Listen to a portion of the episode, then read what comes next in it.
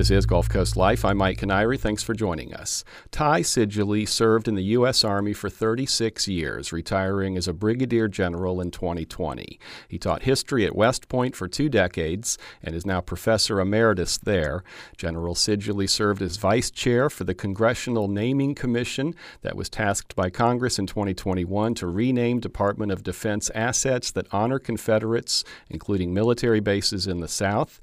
These days, he's an author and teaches history at Hamilton College in upstate New York. In his latest book, Robert E. Lee and Me A Southerner's Reckoning with the Myth of the Lost Cause, General Seidule writes about growing up in Virginia revering Confederate General Robert E. Lee. He says that from his Southern childhood to the time he spent serving in the U.S. Army, every part of his life reinforced the lost cause myth that Lee was the greatest man who ever lived and that the Confederates were underdogs who lost the Civil War with honor. Once he began deeply researching the history of the Civil War and gaining a full understanding of just how wrong that myth was, General Seidule began speaking up. He was on the Florida Gulf Coast University campus last week to give a presentation for the University Lecture Series, so we brought him by the studio for a conversation about his book and to hear his story. General Seidule, welcome to Gulf Coast Life and welcome to Lee County. Uh, thanks, Mike. It's great to be here. So, what did Robert E. Lee represent to you as a child, and how present was he in your life and culture as a kid growing up? Omnipresent. I mean, he was uh, the greatest human that ever lived, and, and sort of on the spinal tap scale, you know, of one to 10, Lee would have been an 11. And even though I went to church every Sunday as a good Episcopalian, Jesus would have been about a six. So, it wasn't just that I thought he was a good man it was reverential. Did you brush up against any people as a child who didn't feel that way, or were you completely insulated? Completely insulated. Uh, you know, I was just to, to show you uh, just an example of that. Uh, I knew descendants of Lee that my dad taught in the high school. I was bused across town from the white elementary school to the black elementary school, and the black elementary school was named Robert E. Lee Elementary School. So every aspect of my being as a kid said that this was the the epitome of to be a Southern gentleman. That's what I wanted to be a Virginia gentleman, a Southern gentleman. That was status, it was power, and Lee represented that.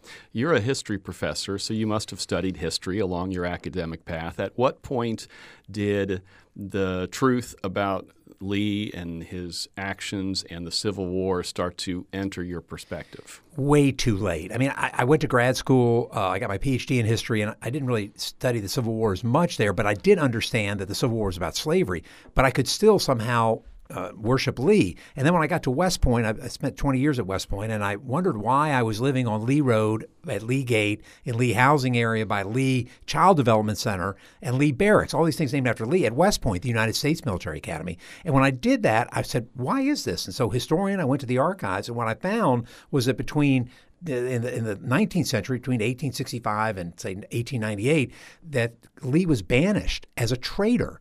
And that really changed my mind is that he violated Article 3, Section 3 of the Constitution, which says there's only one crime in the Constitution it's levying war against the United States. So that made me think, huh. And then I think, well, when did all these monuments to Lee come at West Point? And they came in the 1930s and 1950s and the 1970s, and it was a reaction to integration. And that just ticked me off to think that many of these Confederate memorials were either a, a something to to celebrate the fact that whites were back in power in the South, and that's 1890 to 1920, or after World War II as a reaction to integration. And so those things just made me so angry, um, and that really led me to write more and more about it.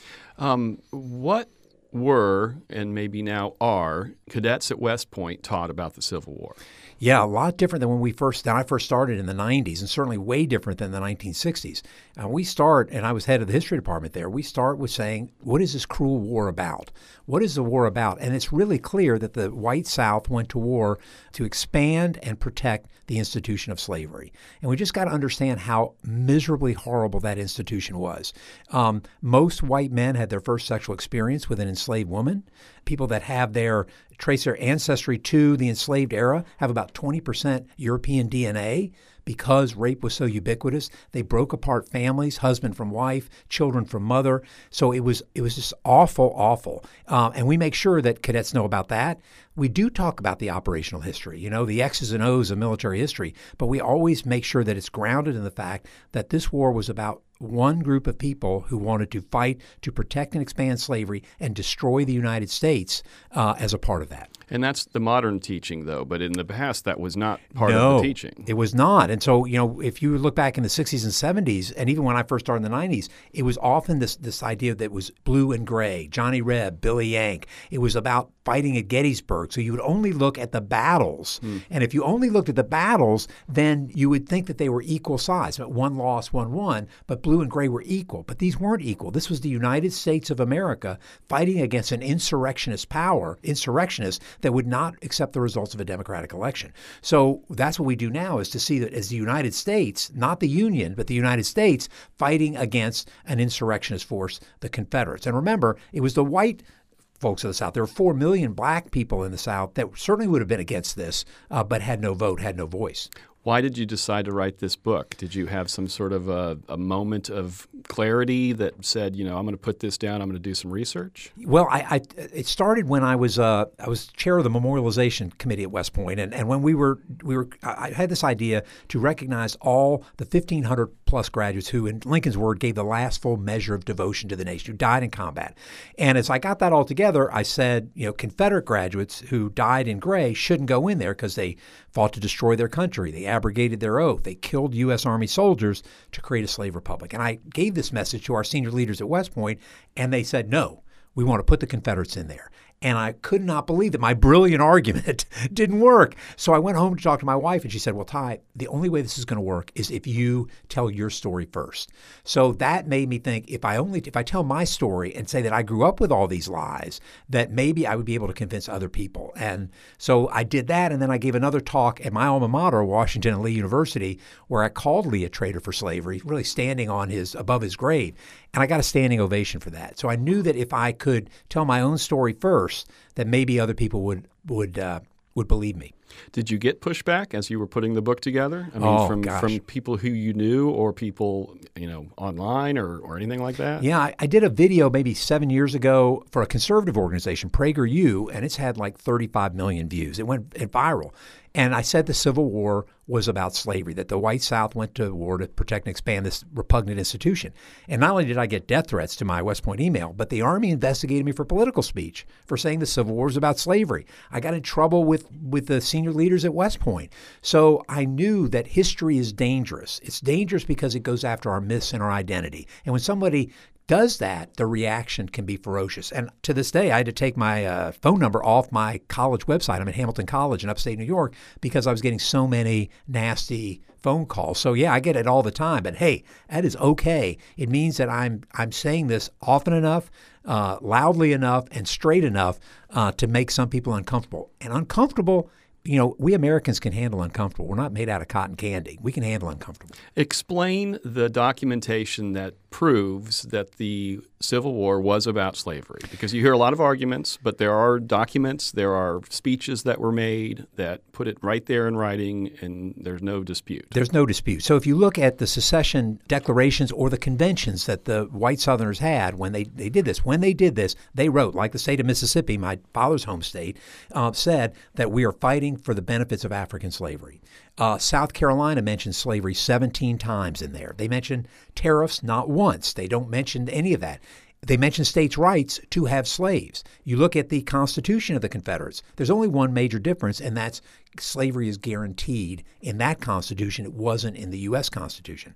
Um, you also look at the cornerstone speech by the Vice President of the Confederacy, Alexander Stephens, who said the cornerstone of our new society is the understanding that black people are not equal to white people and that their natural condition is to be a laboring force, as opposed to what Jefferson said, which is that we've got this bad system of slavery, but it's going to go away eventually. Stephens says, no, this is the foundation. So no matter how you look at it, everybody in the white South is saying that, that slavery is the foundation of our society. You mentioned that you had gotten negative feedback from that YouTube video that you created. How much face to face negative feedback or pushback do you get? Or is it something that, that people need that distance of uh, a computer screen in order to make this position for you? Since I've done the, uh, the book, uh, I have it's mainly social media, though occasionally, you know, there's somebody that I, I somebody was featured on Steve Bannon's War Room, some uh, somebody, some uh, journalists, quote unquote journalists, you know, called me a weasel over and over and over again on the air.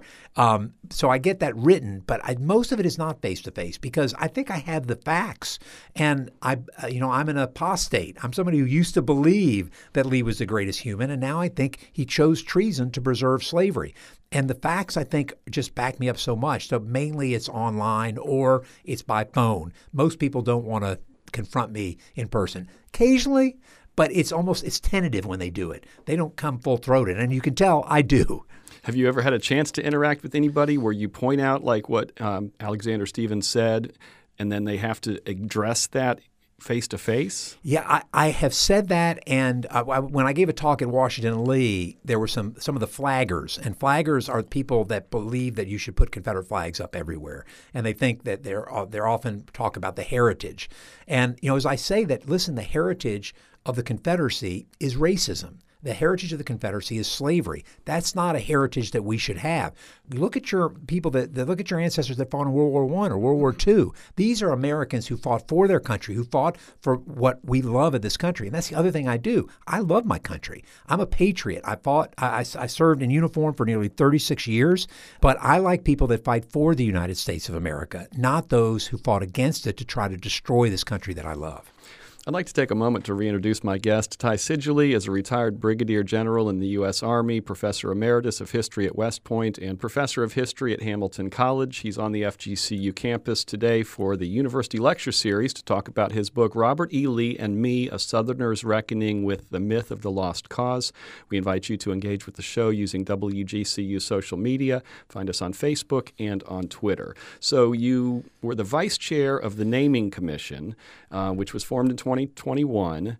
Um, can you explain what that was and the work that you did? And as I understand it, it just wrapped up. It did. So I was a, there was a commission that was created by Congress um, to change the names of the nine bases uh, named after Confederates in the South, and uh, this was vetoed by Trump because he wanted to keep the name of Robert E. Lee and others that, that these posts were named after. And the Senate and Congress overwhelmingly um, overrode that veto by supermajority. So it was the American people that really demanded this. And so we went and visited all these posts, and then eventually, um, with the input from the from these communities, both on on the posts and off posts, we renamed or uh, the nine posts and then found 11 more than 1100 things named for Confederates and then recommended to the Secretary of Defense that he change those. And he has accepted all of our recommendations. So a place like Fort Benning is going to be named Fort Moore after Hal Moore, who was famous for the in the movie We Were Soldiers. That's the one with Mel Gibson, but his also for his wife who started casualty notification to ensure that somebody that a family member or a, a, a person let family members know whether their husband or, or loved one was a casualty rather than a telegram from a cab driver. Uh, we've also named these after the first four star Latino who was who served at what was Fort Hood will be Fort Cavazos. And we've named these after true American heroes who will serve as an inspiration to the soldiers who served there and I think to all Americans. Was there any pushback uh, locally at the different bases? What's amazing to me is there was pushback initially until we told them what we were doing, that, that the law was going to change, and that we wanted their input.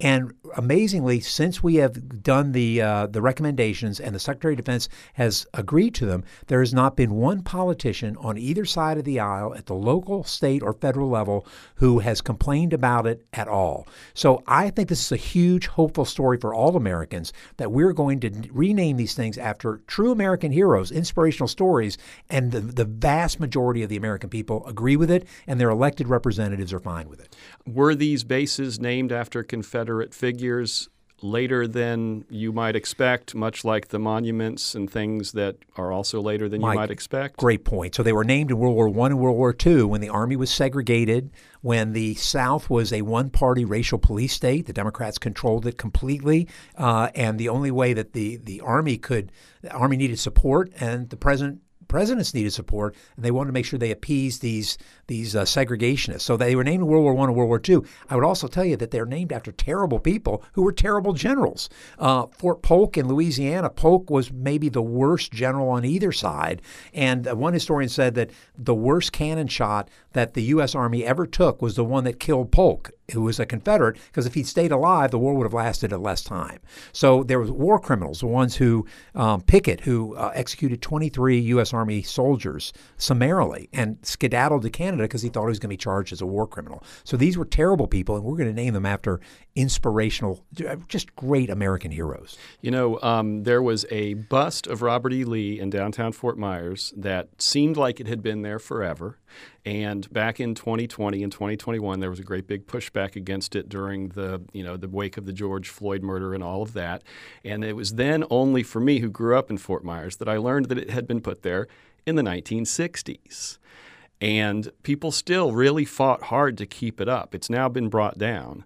But uh, that's just a, a, great example of this kind of thing that's you know that we don't understand. Yeah, well, Mike, some people say that I'm changing history. No, uh, it's changing commemoration. Commemoration is about your values. History at West Point, they're going to teach the Battle of Chancellorsville, and Lee is going to win. He's going to beat Hooker every year. But statues are about commemoration. And if you talk about a 1960s statue of Lee, it's often a result of, of a protest against integration. Or you put these these Confederate monuments in front of a courthouse when at that period when they were put up, black people could go into that courthouse as a custodian and a defendant and that's it. So these don't represent the values of America that I love, the America that I fought for. They represent the values of a failed insurrection that wanted to keep black people in enslavement, men, women, and children, uh, forever. Um, not only did we have the Robert E. Lee bust, but at the Board of County Commissioners behind the the where they all sit, there was a giant portrait of Robert E. Lee that sat there for almost 90 years until just fairly recently, too. Yeah, and, and I, again, is the, that's commemoration. It's not history. By removing that, you're still going to study Robert E. Lee. History, that's not what it is. But commemoration is about your values. And does this county, does Fort Myers, is that who they want to uh, represent? I know that there is a Medal of Honor recipient from Lee County uh, who uh, was a helicopter, I don't know if it's a helicopter pilot or a fighter pilot, a Navy in, uh, in Vietnam. Boy, wouldn't it be great to have a portrait of the Medal of Honor recipient from this area in that courthouse? That, that would be inspirational to, to me. Um, as somebody who served your country for decades, um, what was it like to see the Confederate battle flag in the Capitol um, on January 6th. Oh my gosh, I, the, it's the flag of treason, as I call it. It, it. it made me want to put the uniform back on. but I will tell you that as it went by, it went by Charles Sumner. That was the person it went by. Sumner was beaten with a cane to the inch of his life because he he said terrible things about slave owners. Um, and then he came back five years later after traumatic brain injury, and he wrote an oath the oath he wrote, which is that it forced all people in the Senate to take, is the same oath that anybody who has served in the military to this day to support and defend the Constitution of the United States against all enemies, foreign and domestic. That oath that everyone in the military took is actually an anti Confederate oath. When it says enemies domestic is talking about the Confederates. So that oath that I took and gave for so many people is an anti-Confederate oath. And it, when it when I saw that Confederate flag go by Charles Sumner, I just I, it, it made me so angry that something that does not represent the values of the America I love was there in the people's house. Um, did your epiphany in writing this book has it changed the way you look at the world? Well, I, it, it has, but some of it is very hopeful. Many of the things that I wrote about, all the Confederate monuments I wrote about, all the things about uh, whether it's Lee or other Confederates, almost all of them will have changed. I, I finished writing in 2019. It took a year to, for the whole book to come out after that. Almost everything I wrote is going to have changed. The monuments in Richmond are down. Hmm. All the everything in the Department of Defense is, is gone. Lee Barracks at West Point will be gone at the end of this year. So almost so much of it has changed. It gives me great hope that Americans are realizing that we have so many heroes in this country that we should have make sure that those are the ones that fought for their country. So I have great hope about that, and I've also been it's been great to be able to come down to Lee County, named after Robert E. Lee, and to say, you know, it's not my job to tell you. Lee County, what you should do about that, but you should understand what it's about. It, it is the local decision to change or to not change not saying it is anybody else's, but you should know what that name represents. And that when it was named, I think it was 1880s or 1885 when Lee County was named, what does that mean? And what does that mean to you today?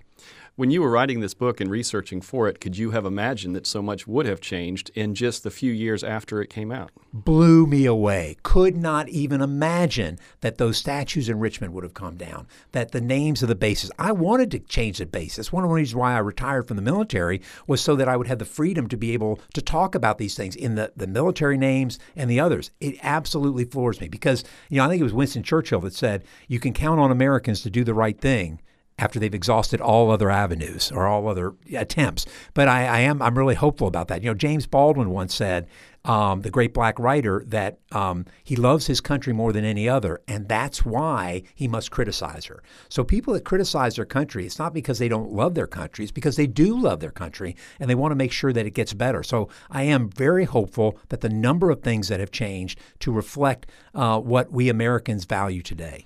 Did you write this book and explain how you had one mindset and then accepted another mindset?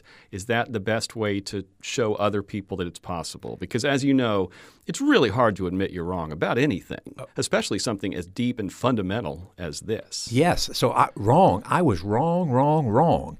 Uh, I was absolutely wrong. And by saying my own story, by, by being vulnerable enough to say I was the one that was wrong, I'm hoping that other people will know listen, it just makes you uncomfortable.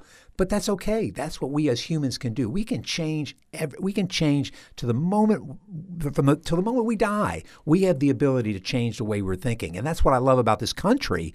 Uh, in addition to loving about people, is that they can change. I changed, and because I changed, I'm a more empathetic person. It made me a better leader in the army. It makes me a better teacher in the classroom, and I think it makes me a better person uh, because I have changed, and now I understand the history of, the, of this country, and I understand myself better it, it just it makes me more empathetic about my other my fellow Americans. Uh, last question: Are you working on a next book? I am. I'm, I am working on another book. I'm working on a book about when Richard Nixon came to West Point and ordered them to put up a uh, Confederate monument there in 1971, and the black cadets found out about it. Uh, they nearly mutinied, and uh, uh, they changed everything at West Point. They recognized that there was a problem with racism there, and the entire army changed. So created a system of dealing with the problems of racism in the army, and they eventually put on a uh, they put on a, a show, a, a, a, uh, a concert uh, to raise money for sickle cell anemia research, featuring Stevie Wonder and the Supremes. So I'm going to tell that story about those black cadets 50 years ago uh, and how they changed not only West Point, but they changed the army and and I think helped change the nation. All right, Ty Seidule is a retired U.S. Army Brigadier General, Professor Emeritus of History at West Point, and a Professor of History at Hamilton College in upstate New York. We've been talking about his book, Robert E. Lee and Me, A Southerner's Reckoning with the Myth of the Lost Cause. General Seidule, thank you so much for taking some oh, time. Thanks, Mike. Thanks for having me. I had a great time. General Seidule was on campus last week for the University Lecture Series that was hosted and moderated by Florida Gulf Coast University President Dr. Mike Martin. If you missed any of today's show, you can always hear episodes in their entirety on our website, wgcu.org/gcl, or wherever you find podcasts. Our show today was produced by yours truly. Our director today is Jared Gonzalez. Our social media coordinator is Tara Callaghan. For now, thank you for listening. I'm Mike Kiniry. This is WGCU FM, Fort Myers 90.1, WMKO Marco Island 91.7 FM, NPR for Southwest Florida.